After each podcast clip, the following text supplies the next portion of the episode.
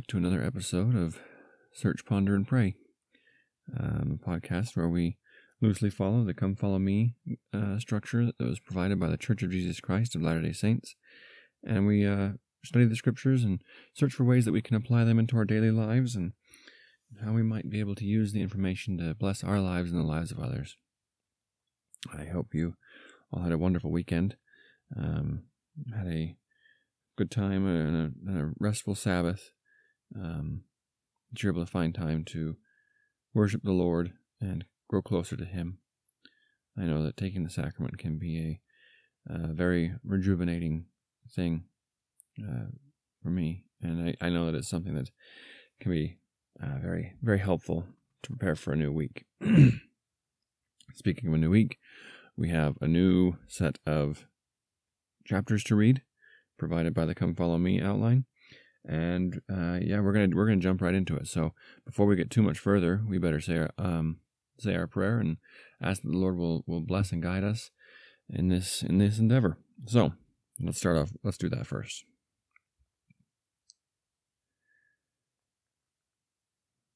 Our dear Father in heaven, we come before Thee ever so humbly. We know, Father, that we are, that we fall short of many of the blessings that Thou dost, thou dost bestow upon us. And we understand that without the atonement of Thy Son, that we are unworthy before Thee. And we are grateful, Father, for the patience and the long-suffering that Thou hast with us. We are grateful for the blessings that Thou bestows on us each and every day. We are grateful for this new day, wherein we have to labor, and we are grateful for the strength and health that we have. Father, please bless us now that as we study these scriptures, that we will, that our minds and hearts will be open to Thy Spirit, and that we will see the, the ways in which we can apply these to our lives and to the lives of those around us, that we might be a blessing to our friends, families, neighbors, and communities. Help us to strive to build the kingdom more diligently, that we might be called Thy people.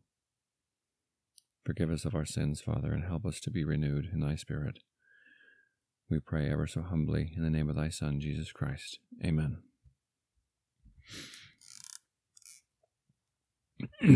All right. So this week we have uh, we have the book of Amos, and then the, the book of Ob- Obadiah are, are the two that we have today. And it looks like all in all it's going to be about ten chapters. So we're going to kind of try and pursue this at about a two chapter a day pace, uh, Monday through Friday. And if you want to go faster, please by all means, you know, read read ahead, st- study it out, talk with your neighbors, talk with anyone who. who's also do, reading them at, at your same pace. And this is something that should be should be shared. You know, your your your scripture study should be shared with other people. It's not something that should just be read and then stored away and locked away and forgotten. So, um, we're going to start at the beginning. Uh, just like The Sound of Music says, start at the very beginning. It's a very good place to start. So, Amos chapter one. Um, so in the beginning, we, we get kind of an idea, a little bit who Amos is, kind of the time period. He kind of sets us up more than Joel did, and then he starts right into it. So, the words of Amos, who was among the herdmen of Tekoa, which he saw concerning Israel in the days of Uzziah, king of Judah, and in the days of Jeroboam, the son of Joash, king of Israel, two years before the earthquake. So, if you're like me and have a hard time keeping track of all the dates and all the times and all the people, um, that's where the Old Testament Student Manual comes in really handy.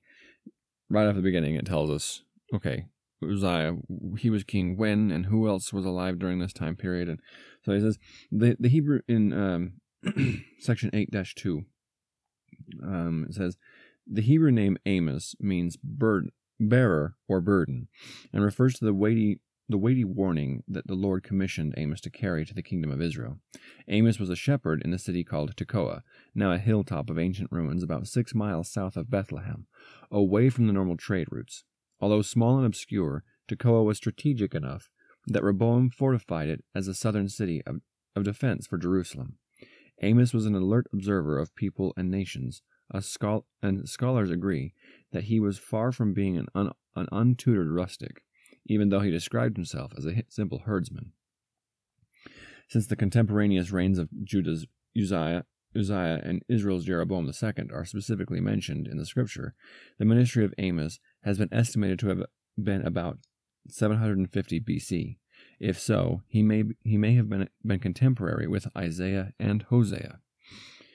So we're kind of he's kind of in the same time period that we were, we were just in with um, Hosea and maybe Joel. Like like we said last last week, we don't really know when Joel um,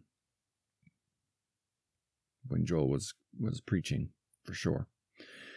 Um, so now we have the time. We have the time, kind of who he was a little bit, and he's going to jump right into it.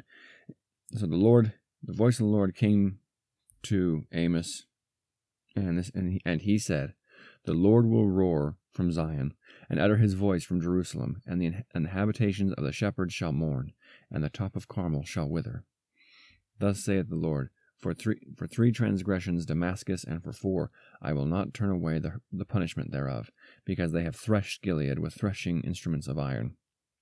So he jumps right in, and he starts off by saying, you know, the Lord will roar. His, his voice and his power will be felt and heard coming out of Zion and from the midst of, of Jerusalem.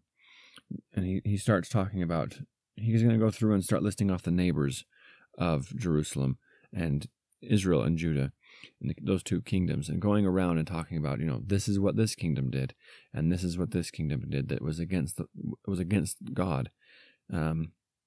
And I'm pretty sure that each and every one of them is a is a transgression that they did against, excuse me, against the people of Israel, or against the people of Judah, against God's chosen people.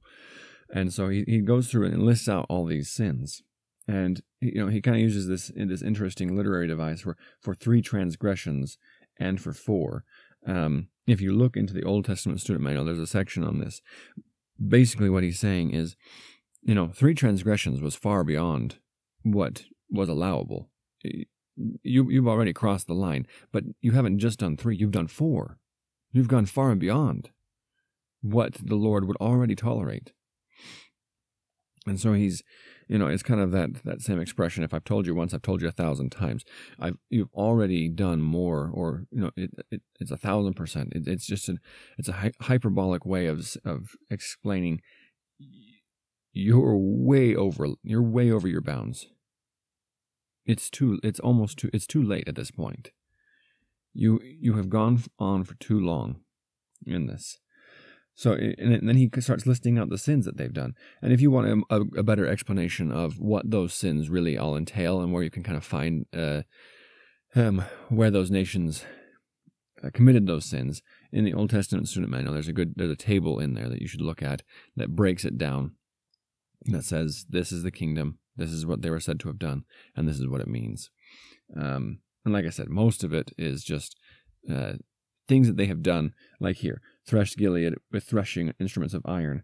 And and so they came in and they they beat up and tormented the people of Gilead, the people of Damascus.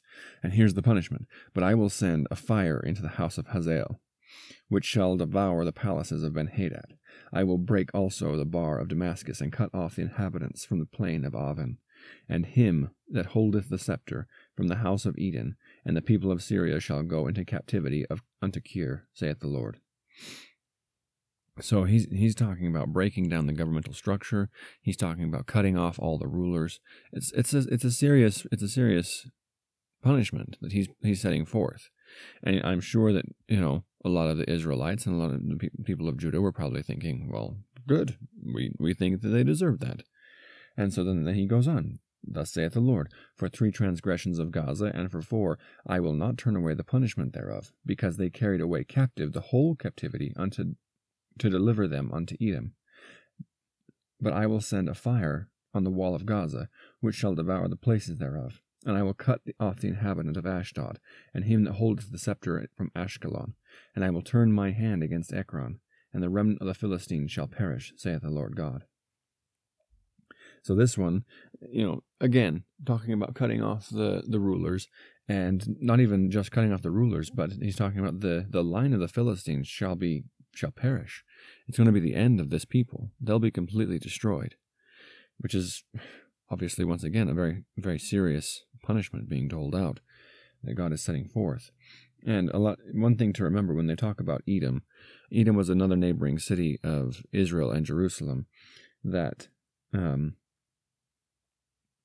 they they were, um, if we go back way early in the, in the Old Testament, Jacob's brother Esau, um, when they split off, he Esau was also called Edom, and these are are his people. And so they're, they're distant, distant relations to the Israelites.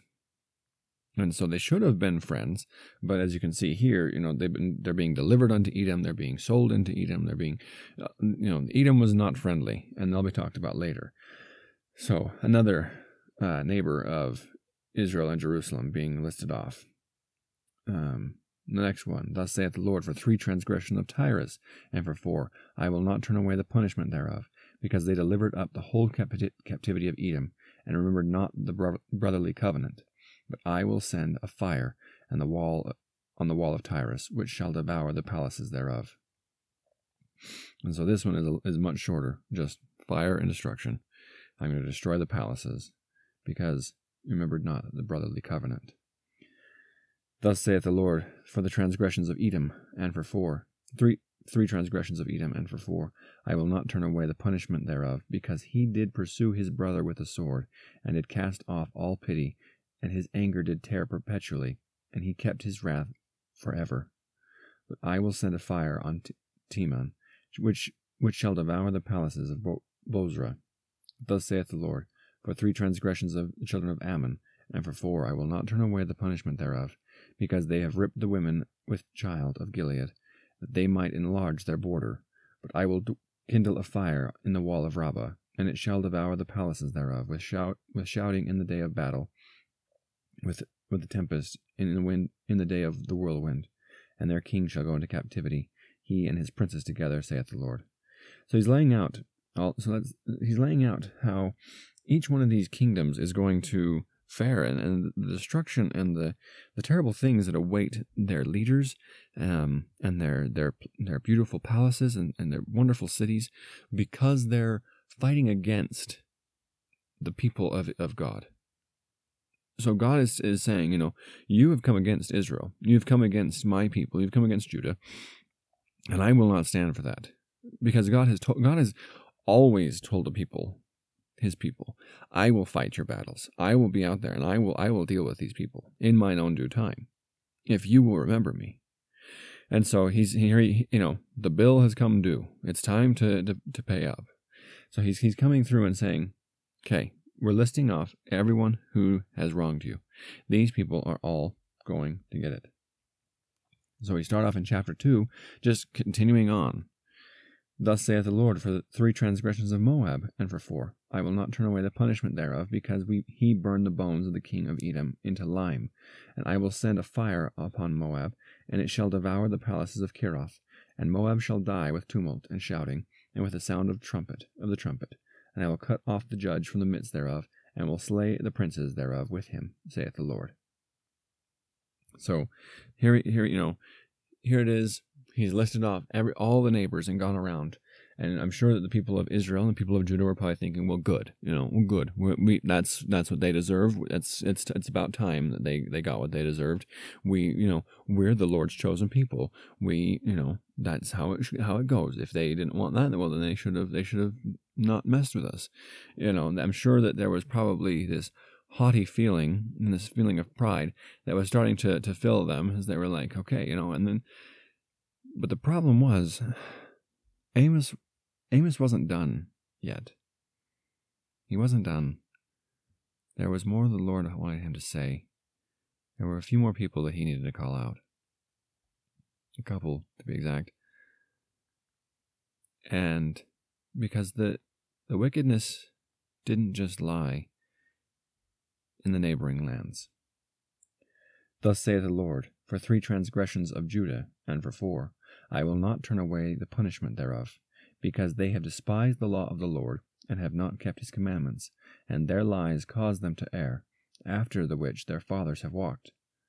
But I will send fire upon Judah, and shall devour the palaces of Jerusalem. So right there, we're told, Judah, you have despised the law of the Lord. You have despised it. And if you click on the footnote, it takes us, uh, on despised, it takes us to Leviticus twenty-six, fourteen through fifteen, where Moses is talking, and he says, but if ye will not hearken unto me, well, I guess Moses is talking for the Lord, speaking, bringing forth the, the Lord's words. But if ye will not hearken unto me, and will not do all these commandments, and if ye will despise my statutes, or if your soul abhor my judgments, so that ye will not all, so that you, sorry, open it up a little bit further, because it, it, I'd like to read a little bit further than what the footnote shows. Let's see. Um, if, if you will despise my statutes, or if your soul abhor my judgments, so that ye will not do my, all my commandments, but ye will break my covenant, I will also do this unto you. I will even appoint over you terror, consumption, and the burning og, that shall consume the eyes, and cause sorrow of heart, and ye shall sow your seed in vain, for your enemies shall eat it. So the Lord has, has already laid out this, you know, what's what will happen in the law of Moses. And I wouldn't be surprised if Amos, in this time, uses the word, that, you know, they have despised the law of the Lord, or the Lord uses this phrase so, to bring that scripture to remembrance. Those that were the were the keepers of the law, or the the priests or the preachers, the teachers, it, it would hopefully bring that to their to their memory, that Amos is laying down this charge against them, that the Lord has said, you have despised the law of the Lord. You have committed this sin that's specifically called out in Leviticus, and so you should know what's coming. Terror, fear. You're going to plant your crops, but it won't matter because your enemies will eat. You'll never harvest.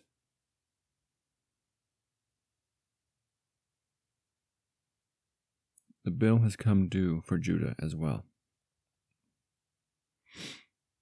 Yes, you are my chosen people, but because you have not made me your chosen Lord,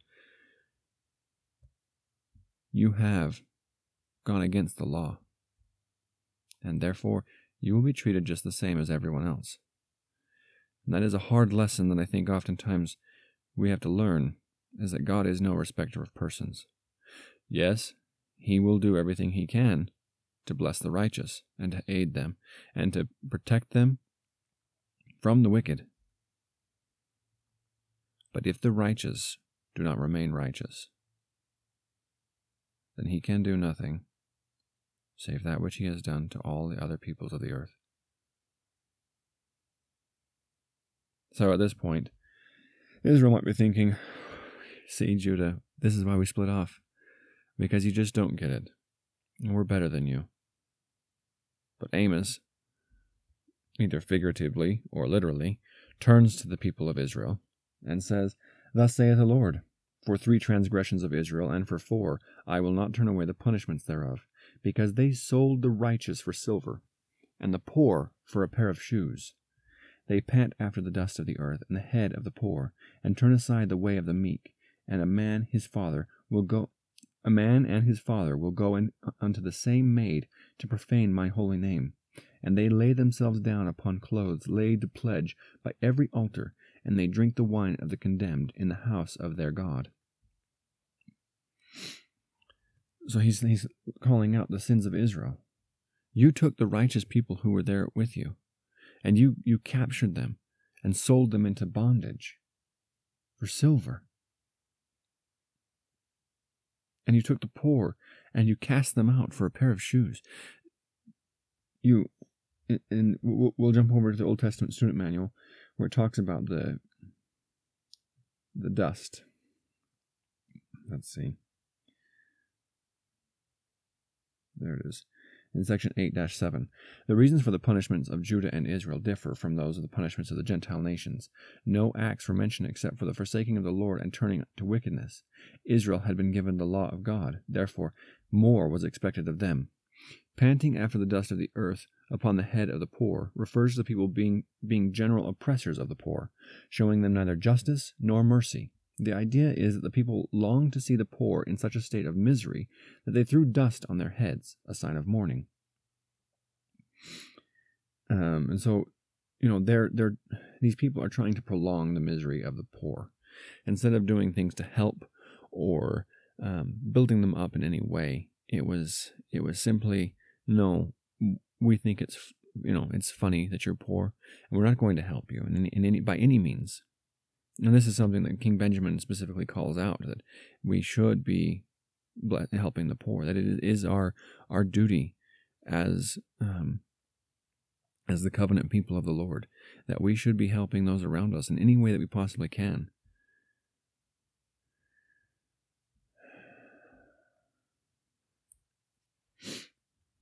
And then he talks about the the whoredoms that are going on, about a man and his father will go unto the same maid to profane my holy name. And that this is another thing that is called out in um, the law back in the in the five books of Moses, that a man and his father should never be married or sleep with the same woman. That is that is a that is a very serious transgression. One, because it's it's either adultery, or it's, um, you know, it's sexual immorality on either on either scale, and so because of that, this was a big deal. You know, Amos is Amos is listing out, okay, you have you have forgotten to take care of the poor. You have forgotten you sold the righteous. You take anyone around you who is doing who's trying to do their best, and you push them down, or sell them away and get rid of them and get them out of your sight. You commit these, you commit adultery and, and sexual whoredoms, and then at the very end, and then you've turned completely from me, and you you go after all these other gods except for me, and you seek after all these other gods. You you you go to all these altars and drink their wine and drink and try and gain favor in all these different uh, religious ceremonies. And then God lists out the things that he has done for the people. Yet I destroyed the Am- the Amorite before them, whose height was like the height of the cedars, and he was strong as the oaks. Yet I destroyed his fruit from above and his roots from beneath. Also I brought you up out of the land of Egypt, and led you forty years through the wilderness to possess the land of the Amorite. And I raised you, I raised up your sons for prophets, and your young men for Nazarites. Is not even this is, is it not even thus, O children of Israel, saith the Lord? But ye gave the Nazarites wine to drink, and commanded the prophet, saying, prophesy not. Behold, I am pressed under you, as a cart is pressed that is full of sheaves. So he lists out the things that he's done. He said, I, there was a powerful people here, the Amorites, who were considered giants back in, you know, at this time. They were huge. There was no way you could win. But I helped you defeat them. I defeated them for you. From the king all the way down to the lowliest soldier, I defeated them for you and cleared out the land. Then I pulled you out of slavery, out of captivity in Egypt. And I, I endured and was patient with your woes and your struggles. Through the through the wilderness for forty years did I suffer you, till finally I brought you here. And then I raised you up prophets, and I gave you paths wherein which you could become righteous and have spiritual power through the Nazarites. And one of the thing one of the things we know about Nazarites is they were they were not supposed to drink strong drink. But he says right here, but ye gave the Nazarites wine to drink, and commanded the prophet, saying, prophesy not. I set up these people to have spiritual power, and gave them paths to find that power and to find salvation, and to be, a, a, to be leaders and teachers to you. And you told them, you know what, why don't you go on a break? Why don't you go take a vacation? We don't want to hear it. We don't care what the Lord has to say. Why don't you just go away? We'd rather not hear it. Unless, of course, and I think this is often, it doesn't say this here, but I think this is often the case, unless you're going to preach pleasant things to us, then please. We like to hear nice things about us.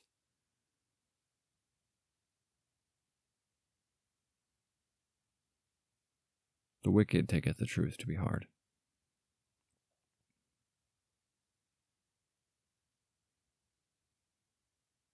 It's important that we never harden our hearts against the truth, the real truth, and that we strive to always be willing to kneel down and humble ourselves before the Lord.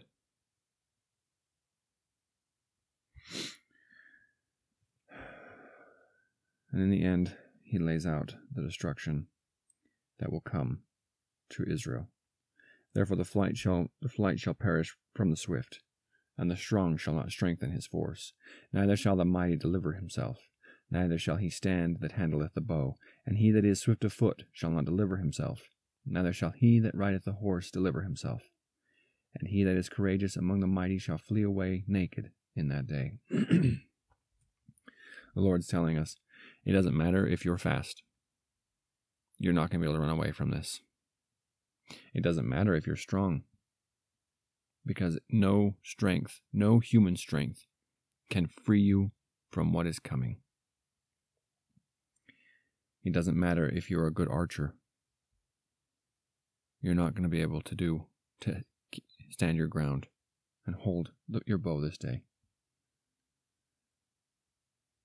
It doesn't matter if you have a horse to ride away on. You won't be able to free yourself. And all of you that think you're courageous, in that day, you mighty men, you will run away naked and afraid. But as I've said before, it doesn't matter how fast you are, you're no, you won't get away. God is laying out the total captivity of the people of Israel and the people of Judah. They have pushed the Lord beyond his bounds, and he has said, enough. This is a frightening time for these people. To begin hearing these things, they've been hearing them. We, you know, we've been hearing them in the past, but it's because it's contemporary at the same time. For them, this is this is. one of the first times they're hearing it. They're beginning to hear these, these sayings of what's coming. First, Israel will be taken away by the Assyrians. And then will come the other prophets, like Jeremiah, to the people of Judah, and they will plead with them and say, look, it is not too late. As we've learned in Hosea last week, it is not too late. Yes, you're going to have to swallow your pride. Yes, you're going to have to humble yourself before the Lord. And yes, in some cases, you will no longer get to live the life that you currently live. You look at the king um, who was who was at the time of Jeremiah, who asked Jeremiah and said, well, what do I have to do to be to not let these people be not, not let the people of Judah be taken captive? And Jeremiah told him, he said, if you don't want the people to be taken captive, give yourself up to the king of Babylon. Give yourself up to Nebuchadnezzar, and he will take you in, and you will be his slave, yes. But he will treat you like any of the other regents that he's captured, and he will treat you well. And the people will stay free. But that price was too high. And so he wouldn't do it. And because of it, he was killed.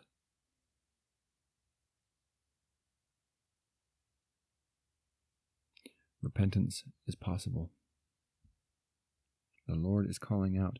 He lays out the destruction and the terror before us so that we will turn to him. The Lord has a, has a very simple pattern of the way he, the way he operates. He lays it out in, in Isaiah. Here are the blessings. Here are the glories that await you.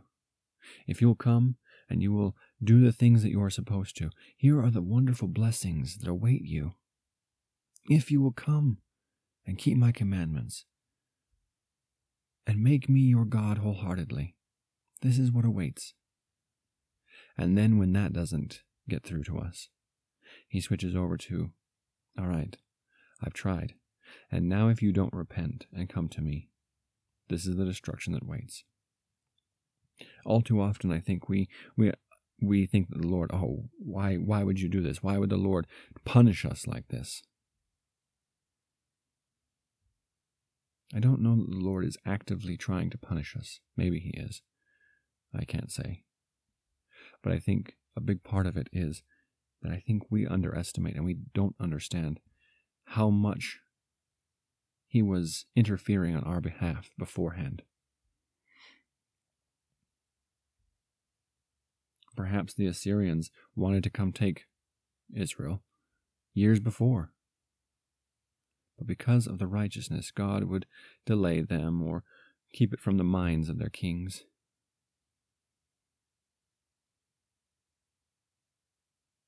And now, because they were unrighteous, God could no longer bless them in that manner. He couldn't fight their battles anymore because he was not their God. They were now worshiping all the other gods of the people who surrounded them. And so, God has told us he's a jealous God, and I don't want this to sound like, oh, he's petty by any means, because he's not. But it's just a fun way to think about it in my mind, that when the, the armies come, God sits back and says, well, pray to your gods, pray to those those idols, see if those idols of stone and gold and metal that you've made with your own hands, see if they can save you. I want to. I want to save you. I want to come down and to be by your side to aid you in this battle. But you've told me you don't want me. You've kicked me out. And so you have to do this one on your own. And the people of Israel and the people of Judah quickly learn that their own strength is not enough. And I think that's the application for us here. We must tread the paths of the Lord, as Christ told the apostles. Thou art the vine, and I am the branch. Without me thou canst do nothing. That's a hard thing to hear sometimes, to hear that without the Lord there's nothing we can do. We're just scratching in the dust, wasting away our days. But with the Lord we can do and be so much more. If we will follow him, if we will make him our God.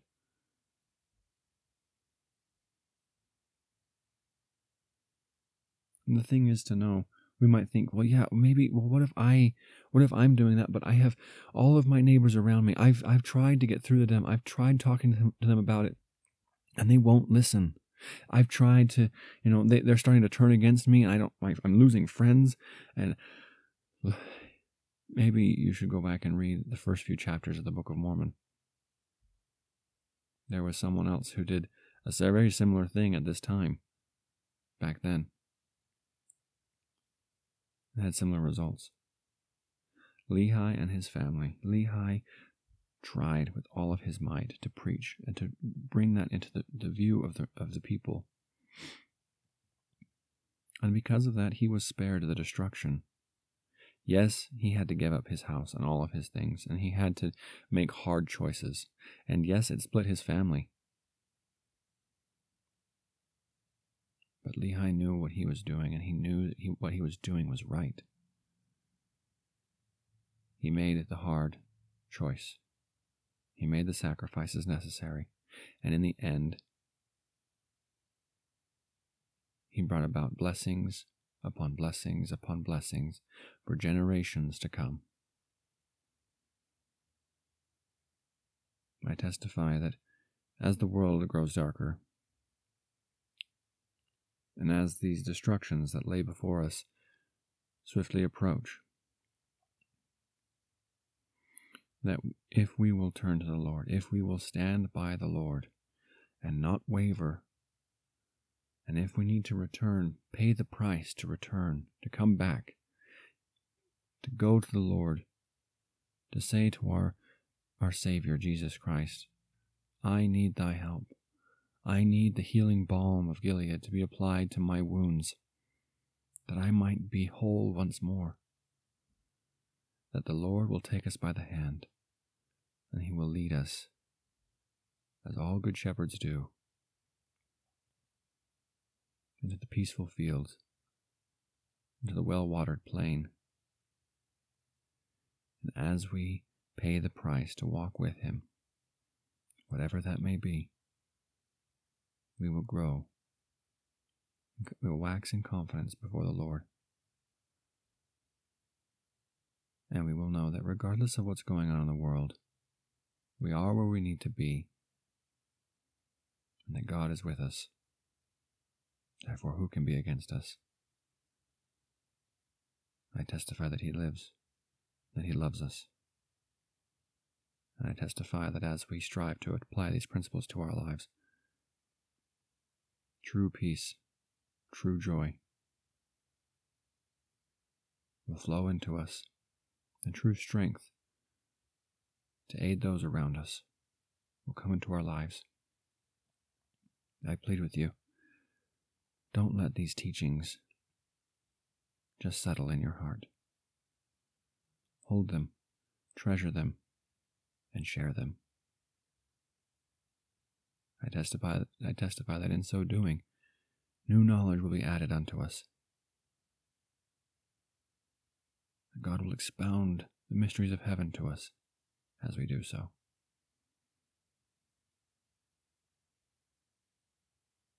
I testify of these things ever so humbly in the name of Jesus Christ. Amen.